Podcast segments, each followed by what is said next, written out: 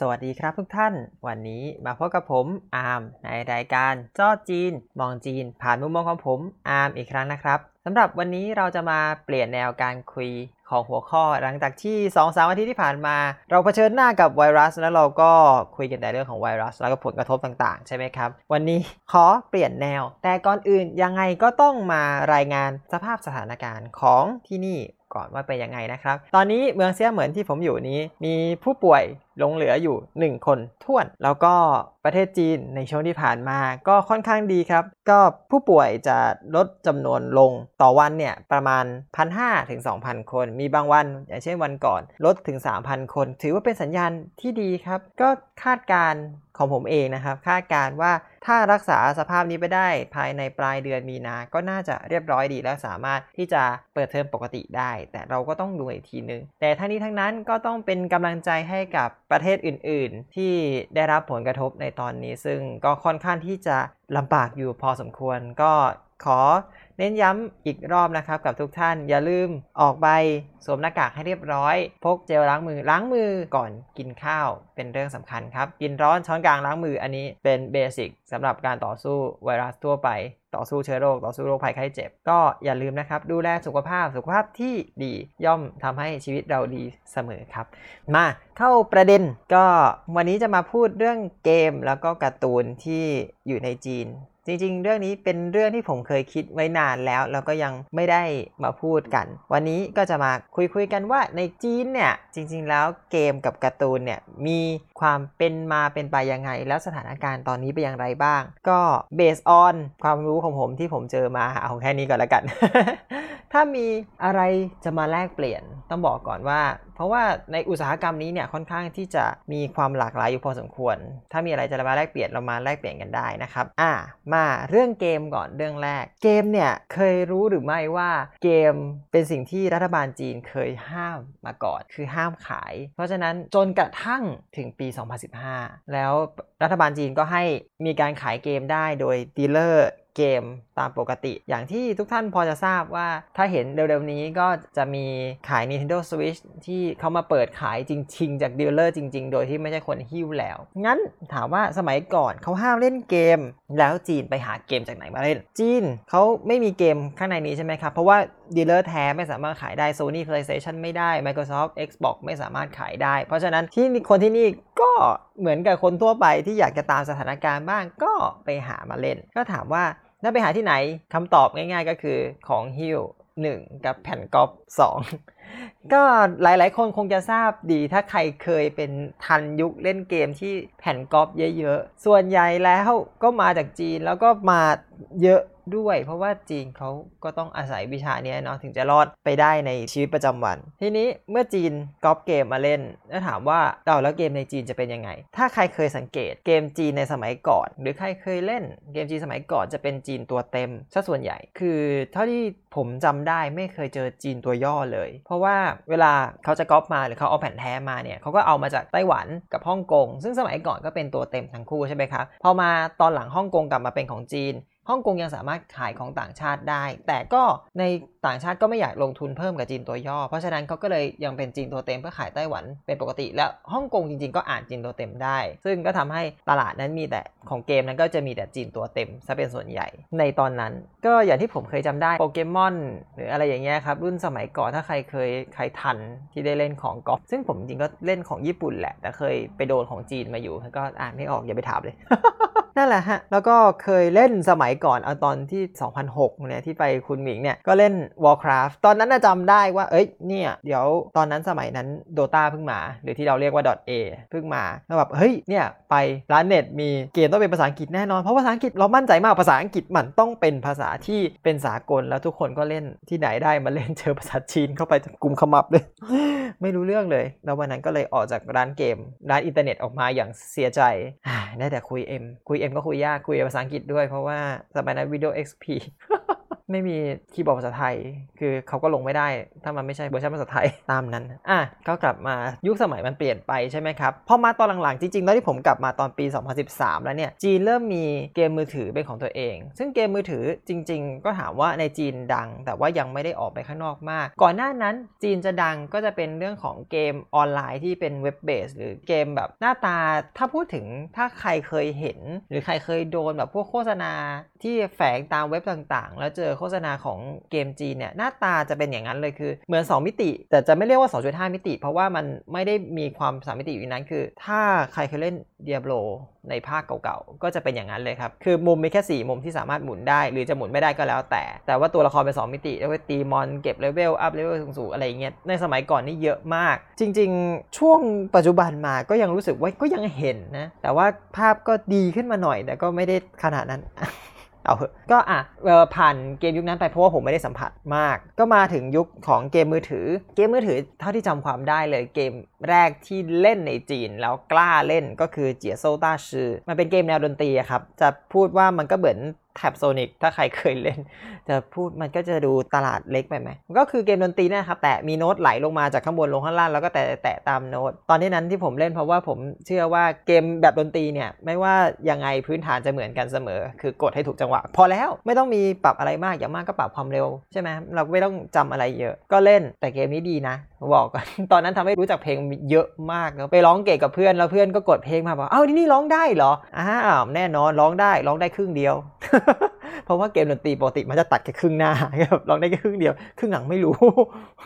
เล่นเยอะ ทีนี้ก็จากเกมจุดนั้นใช่ไหมที่ผมสัมผัสมาจนมาถึงยุคเฟื่องฟูของเกมออนไลน์ เกมมือถือของจีน นั่นก็คือเกมที่เราก็รู้จักกันดีในนามของ ROV ROV ชื่อจีนชื่อว่าหวังเจ๋อหรงเย่าแล้วก็ชื่อออนไลน์ที่เป็นอินเตอร์จริง ๆ ตอนนี้ชื่อว่า AOV หรือ Arena of Valor ก็ต่างจากชื่อไทยจริง ๆ ชื่อไทยเหมือนยังไม่เปลี่ยนเพราะอะไรไม่แน่ใจ ก็นั่นแหละครับ เดิมเป็นของ Tencent หรือเรียกภาษาจีนว่าเถิงชินเป็นของเขาแล้วก็ที่ของ Southeast Asia เราเนี่ยเป็นการีนาดูแล ก็เป็นเกมที่ได้รับความนิยมสูงมาก ในจีนก็นิยม ในไทยก็นิยมไม่ค่อยได้ต่างกัน อันนี้เจอว่ามันเฟื่องฟูจริง ๆ ในยุคของเกมมือถือจีน กลับมาที่ช่วงที่หลังจากรัฐบาลเขาอนุญาตให้ขายเกมได้ถามว่าตลาดเกมจีนเป็นยังไงดีกว่า ก็จากที่เราเคยเล่นกันของก๊อปหรืออะไรก็ตาม หรือว่าชาวบ้านจะต้องไปซื้อผ่านพวกคนฮิ้วฮิ้วมาจากฮ่องกงบ้างฮิ้วมาจากไต้หวันบ้าง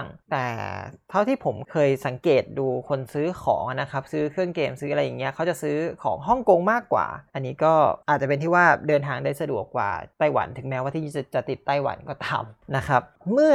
เขามีเกมขายแล้ว ผมยังจำได้วันแรก ๆ ที่เขาประกาศว่าอนุญาตให้ขายเกมแล้ว ผมจำได้เลยวันนั้นเนี่ยมีบูธเหมือนบูธสินค้าสักอย่างมา แล้วก็จัดเกมมาโชว์ คือตั้งเครื่องเกมให้เล่นเล่นเป็นเครื่อง V หรือ VU เนี่ยแหละ แล้วก็แบบให้คนเล่นกลางห้าง อันนี้เป็นปรากฏการณ์หนึ่งที่ทำให้รู้สึกว่าเหมือนกับเขาสามารถที่จะเอาเครื่องเกมมาโปรโมทได้ แล้วเครื่องเกมนั้นเป็นความใหม่ในยุคนั้น คือจริง ๆ มันก็มีคนที่แอบซื้ออย่างนี้ที่บอกใช่ไหมครับ แล้วก็มีคนที่ซื้อของฮิ้วมาแล้ว เกมที่จะสามารถเปิดเผยได้ว่าแบบเรามีเครื่องเกมนี้ก็คือในยุคนั้นจำได้เลยว่าแบบคนเล่น V Sport อยู่แบบหวดกันปั๊บปั๊บปั๊บสนุกสนาน ไม่เคยเล่นมาก่อน นั่นแหละฮะ จากจุดนั้นจนมาถึงจุดนี้จริง ๆ ตลาดเกมในจีนก็ค่อนข้างโตขึ้นเรื่อยๆ อย่างที่เราจะค่อนข้างเห็นได้ชัดว่าถ้าใครมีเกมใน Steam จริงๆ ลองสังเกตได้หลาย ๆ เกม จะมีจีนตัวย่อแล้ว จะไม่ได้มีแค่จีนตัวเต็มอย่างเดียวเหมือนเดิม หรือแม้กระทั่งใครมีเครื่อง PlayStation 4 ก็จะเห็นว่าตลาดโซนที่เราซื้อเกมเนี่ย คือนอกจากมีอังกฤษใช่ไหมครับในภาษาที่เราเล่นอยู่แล้ว ก็จะมีจีนตัวย่อด้วยอยู่ในแพ็คเดียวกัน ซึ่งจีนอย่างจีนตัวย่อเกาหลีญี่ปุ่นจะมัดอยู่ในแพ็คเดียวกันสำหรับเกมฝั่งอเมริกาจนแสดงให้เห็นว่าตลาดที่นี่ค่อนข้างที่จะใหญ่อยู่พอสมควร ซึ่งเท่าที่ผมสัมผัสเพื่อนรอบตัวก็ใหญ่จริงๆนะคือแบบมีเกมอะไรเขาก็เล่นอย่างนั้นแหละ แล้วผมก็อยู่ในกลุ่มคนเล่นเกมอะเนาะมันก็เยอะนิดนึงนิดนึง เรื่องเกมเราก็ กล่าวกันคร่าว ๆกันประมาณนี้ ก็ไปต่อกันที่เรื่องของการ์ตูนถ้าการ์ตูนกับเกมมันก็เกี่ยวข้องกันใช่ไหมครับ คือใครหลายๆคนก็จะมองภาพออกว่าคนที่ชอบเกมมันจะชอบการ์ตูนหรือบางทีก็อาจจะไม่ไม่แน่เสมอไปนะ แต่ว่ามันก็จะมีเป็นความเกี่ยวข้องกับส่วนใหญ่ เพราะว่าเราไปเจองานการ์ตูนใช่ไหมครับ เราก็จะเจอคนที่แต่งตัวเป็นทั้งตัวการ์ตูนในเกม เป็นทั้งตัวการ์ตูนในการ์ตูน เพราะฉะนั้นถามว่าเรื่องนี้มันมันก็ไม่ได้ห่างกันเกินไปอะมาที่เรื่อง การ์ตูนของจีน จริงๆ ผมว่าการ์ตูนจีนเนี่ยก็พัฒนาไปไกลไกลมากเหมือนกัน คือวันที่ผมมาเหยียบแผ่นดินจีนเมื่อปี 2013 ไม่เอา 2006 นะเพราะ2006 ผมยังไม่ได้อ่านการ์ตูน 2013 เนี่ย ตอนนั้นที่ผมดูครั้งแรกผมยังจำได้ว่า ผมจะต้องเปิดคือบังคับตัวเองเพื่อเปิดช่องเด็กเพื่อจะดูการ์ตูนเพื่อให้รู้ศัพท์เพราะเรามีไมซ์เซตที่จำได้ว่าหนังการ์ตูนของฝั่งยุโรปฝั่งอเมริกาเนี่ยเขาจะ พูดช้าสำหรับพวกหนังการ์ตูนที่เป็นของเด็ก แต่คิดผิดการ์ตูนจีนเนี่ยก็แบบว่า พูดเร็วมาก พูดเหมือนชีวิตประจำวัน แล้วฟังไม่รู้เรื่องเลย เพราะฉะนั้นอย่าไปลอง อันนี้ผมแนะนำมาก ๆ ว่าอย่าทำเพราะว่าเขาพูดเร็วจริง ๆ แล้วก็ไม่รู้เรื่องเลย แต่เอาเถอะข้ามไป ในสมัยก่อนนั้นเป็นยุคหนึ่งที่ภาพการ์ตูนสมัยสมัย 2013 นะครับ ยังเป็นการ์ตูนที่วาดง่าย ๆ อันนี้ที่เจอมาจำได้เลย ถ้าใครผมไม่แน่ใจว่าที่ไทยจะมีให้ดูหรือเปล่าอะเป็นการ์ตูนสีหยางๆก็คือเป็นหมาป่าสีเทาหนึ่งตัว แล้วก็เป็นแกะมากมายอีกหลายตัวเป็นครอบครัว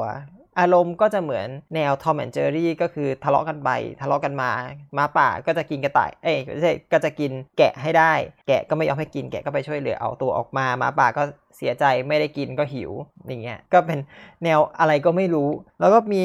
นู่นนี่นั่นอยู่พอควรซึ่งเป็นการ์ตูนเด็กที่ค่อนข้างเข้าใจง่าย แต่ว่าเราก็ยังไม่ค่อยจะเห็นการ์ตูนที่เป็นอลังการงานสร้างเหมือนการ์ตูนญี่ปุ่นในสมัยนั้นนะครับ ก็ตอนนั้นจนมาถึงตอนนี้การเปลี่ยนแปลงเยอะมาก อ๋อต้องเล่าก่อนว่าสมัยนั้นผมมาผมก็ไปร่วมงานการ์ตูนกับเขาด้วย งานการ์ตูนนี่แน่เพราะคนชอบการ์ตูนคนชอบเกมมันต้องไปมาถามว่างานการ์ตูนตอนนั้นเป็นยังไง งานการ์ตูนตอนนั้นของจีนเนี่ยผมจำได้เลยไปครั้งแรก คือทุกคนแต่งตัวยังคงเพราะเขาเขามีศัพท์ที่เรียกว่าคอสเพลย์ใช่ไหมครับ แต่งตัวเป็นการ์ตูนญี่ปุ่นกันหมดใช่ไหมทุกคนอาจชอบเรื่องนี้ชอบเรื่องนั้น หรือว่าบางคน ไม่มีอะไรก็จะสวมถุงที่มันเป็นรูป Minecraft Minecraft อันนี้โปรดหาเอาเองถ้าใครยังไม่รู้ว่า Minecraft คืออะไรนะ ก็สวมถุง Minecraft ออกมาแล้วก็เดินเล่นให้ดูเหมือนเป็นตัวมาจากเกม Minecraft หรือว่าแม้กระทั่งสวมถุงที่เป็นของเว็บการ์ตูนของจีน ที่ชื่อว่า Bilibili ที่ผมมี account ด้วย ก็สวมมานั้นอะไรเงี้ยครับ ก็ยังยังคงเป็นแบบง่ายๆที่เป็นญี่ปุ่นส่วนใหญ่ แต่ว่าสิ่งที่น่าสนใจอย่างหนึ่งคือ เมื่อปีที่ผ่านมา 2019 ช่วงปลายปี 2019 หรือต้นปี 2020นี่แหละ ผมไปงานการ์ตูน ก็ไปกับเพื่อน แล้วก็ค้นพบสิ่งที่เรารู้สึก เอ้ย มันเปลี่ยนไปมาก นั่นก็คือ 1. นอกจากงานการ์ตูนที่ใหญ่ขึ้นมาก จากตอนแรกอยู่แค่อารมณ์เหมือนฮอลล์ของไซส์เท่ากับ Impact แต่ฮอล์เล็กอย่างนั้นนะครับจากฮิป Impact ฮอลล์นึงก็เริ่มขยายออกมาเหมือนอารีนาและเริ่มเปิด 2 ฮอลล์และจนตอนนี้ล่าสุดคือปิดถนนทั้งถนน ก็เป็นถนนที่ใหญ่มากเป็นอยู่อยู่เขตใกล้ ๆ กัน แต่ว่าเป็นเขตที่ใหญ่มากแล้ววันนั้นจำได้ว่าเดินนี่คือแค่เดินไปแล้วกลับก็ครึ่งชั่วโมงกว่าแล้วซึ่งใหญ่แบบโอ้โห ยังนี่ยังไม่รวมซ้ายกับขวาที่แยกกันอีกแล้วเวทีย่อยด้วยนะ สมัยก่อนมีเวทีเดียว สมัยนี้วันนั้น 1 2 3 4 5 ประมาณ 6 เวทีได้ คือเยอะมากใหญ่มาก สิ่งที่น่าสนใจอันหนึ่งคือเด็กจีนไม่ได้คอสเพลย์แค่การ์ตูนญี่ปุ่นเท่านั้น ตอนนี้มีคอสเหมือนเป็นการ์ตูนจีนด้วย บางทีก็เป็นแต่งตัวในยุคโบราณเนี่ยที่เขาเรียกชื่อเรียกว่าฮั่นฝูด้วย คือแล้วก็ไม่น้อยสมัยก่อน ผมทันนั้นแหละยุคอ่าขายชุดคอสเพลย์ใช่ไหมจนมาถึงยุคที่ 2 ชุดญี่ปุ่นมาชุด Lolita ชุดโกสิกเขาก็เริ่มมีร้านขาย ครั้งนี้ผมเห็นร้านขายชุดฮั่นฝูโดยเฉพาะ ซึ่งมันเป็นปรากฏการณ์จะถามว่าเอ้ยมันยังไงเนี่ย คือจริง ๆการ์ตูนเราก็ต้องนึกถึงญี่ปุ่นแต่ทำไมอยู่ๆว่าจีนมาอย่างนี้ แต่ผมก็ว่ามันเป็นสัญญาณที่ดีนะครับ เหมือนเราจะมองภาพนึกภาพไปถึงว่า เรามีงานการ์ตูนไทยที่วันหนึ่งการ์ตูนไทยเราจะไประดับโลก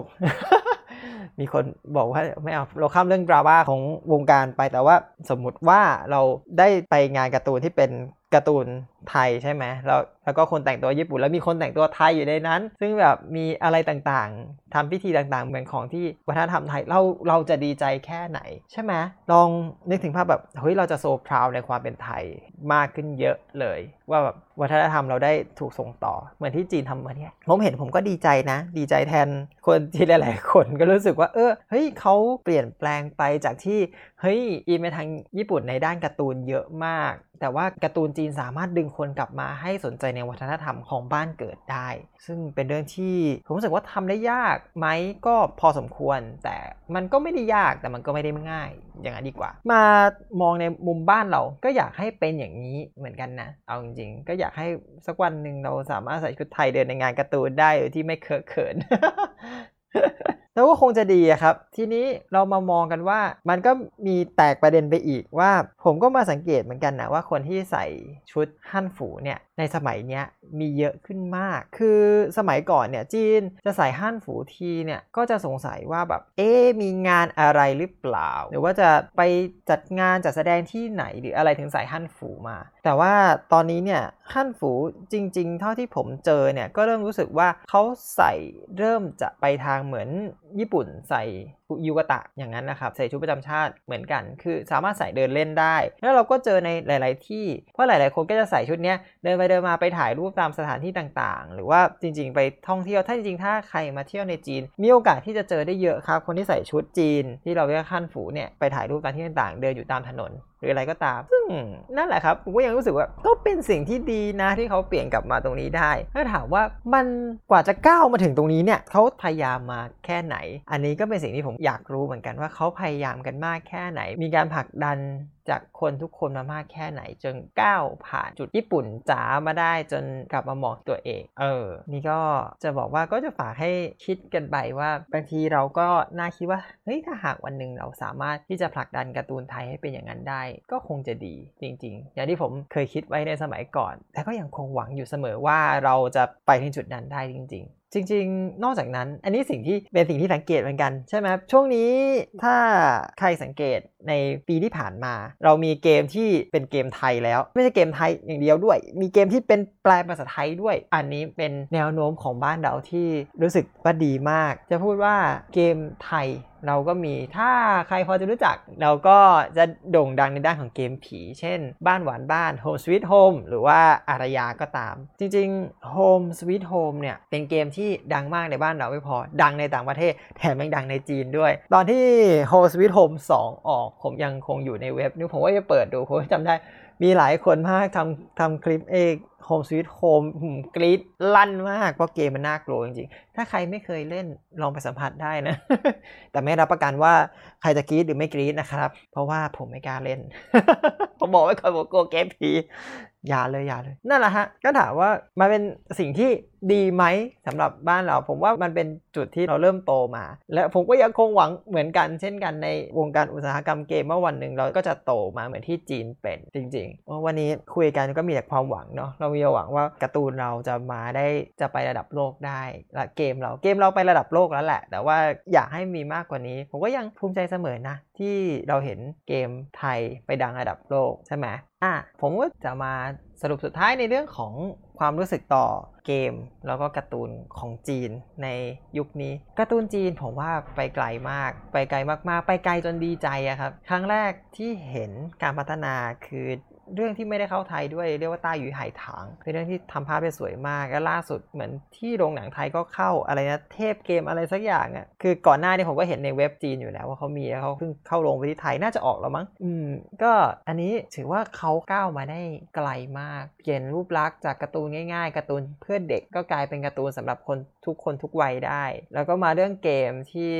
จากเกมโนเนมมากลายเป็นเกมที่ทุกคนเล่น ทุกคนหัวร้อนไปด้วยกัน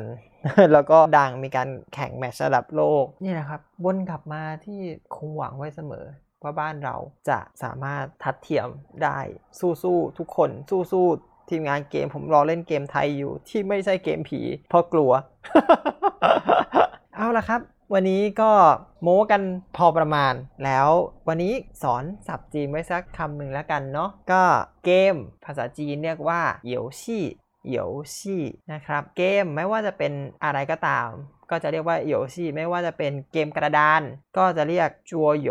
อ่าจัวคือจัวจืที่แปลว่าโต๊ะ แล้วก็โยที่มาจากโยชิเรียกดึงมาตัวละหนึ่งคำประกอบกัน ถ้าเป็นเครื่องเกม เรียกว่าโยชิจูจีโยชิจูจีก็โยชิก็คือเกมถูกไหมครับจูจีคือเครื่อง เพราะฉะนั้นก็คือเครื่องเกมอ่าเอาเข้าเครื่องไปข้างหลัง เกมอยู่ข้างหน้าเกมเครื่อง บอกคำเดียวเอาไป 3คำแล้ว